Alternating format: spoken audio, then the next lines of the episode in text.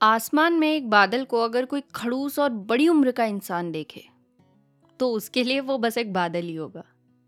पर उसी बादल को अगर कोई बच्चा देखेगा तो वो ज़रूर उस बादल की शेप में कोई गाड़ी, फूल या खिलौना ढूंढ लेगा। अच्छा एक बात बताओ, काले आसमान में चाँद की शक्ल में तुम्हें क्या दिखता है? यही सवाल। अगर दस अलग अलग लोगों से पूछोगे ना तो दस अलग जवाब मिलेंगे। क्योंकि एक ही चीज़ को देखने का नज़रिया सब लोगों का अलग होता है। और हमारा नज़रिया ही तो वो ज़रिया है, जिसकी मदद से हम ज़िंदगी को समझ सकते हैं। हाय दोस्तों, मेरा नाम है निधि नरवाल और मैं आप सबके लिए लेकर आ रही हूँ पेड़, फूल, पत्ती, चाँद, सितारे, चाय, धूल, मिट्टी जैसी कई चीज़ों को देखने का मेरा नज़रिया।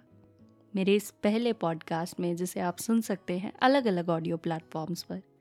तो जल्द मिलते हैं।